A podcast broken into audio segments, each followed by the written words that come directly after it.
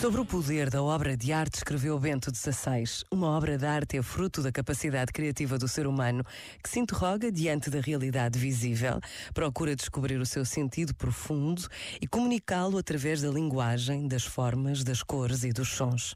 A arte é capaz de expressar e de tornar visível a necessidade que o homem tem de ir além daquilo que se vê, pois manifesta a sede e a busca do infinito. Aliás, é como uma porta aberta para o infinito, para uma beleza e para uma verdade que vão mais além da vida cotidiana. E uma obra de arte pode abrir os olhos da mente e do coração, impelindo-nos rumo ao alto. Este momento está disponível em podcast no site e na app.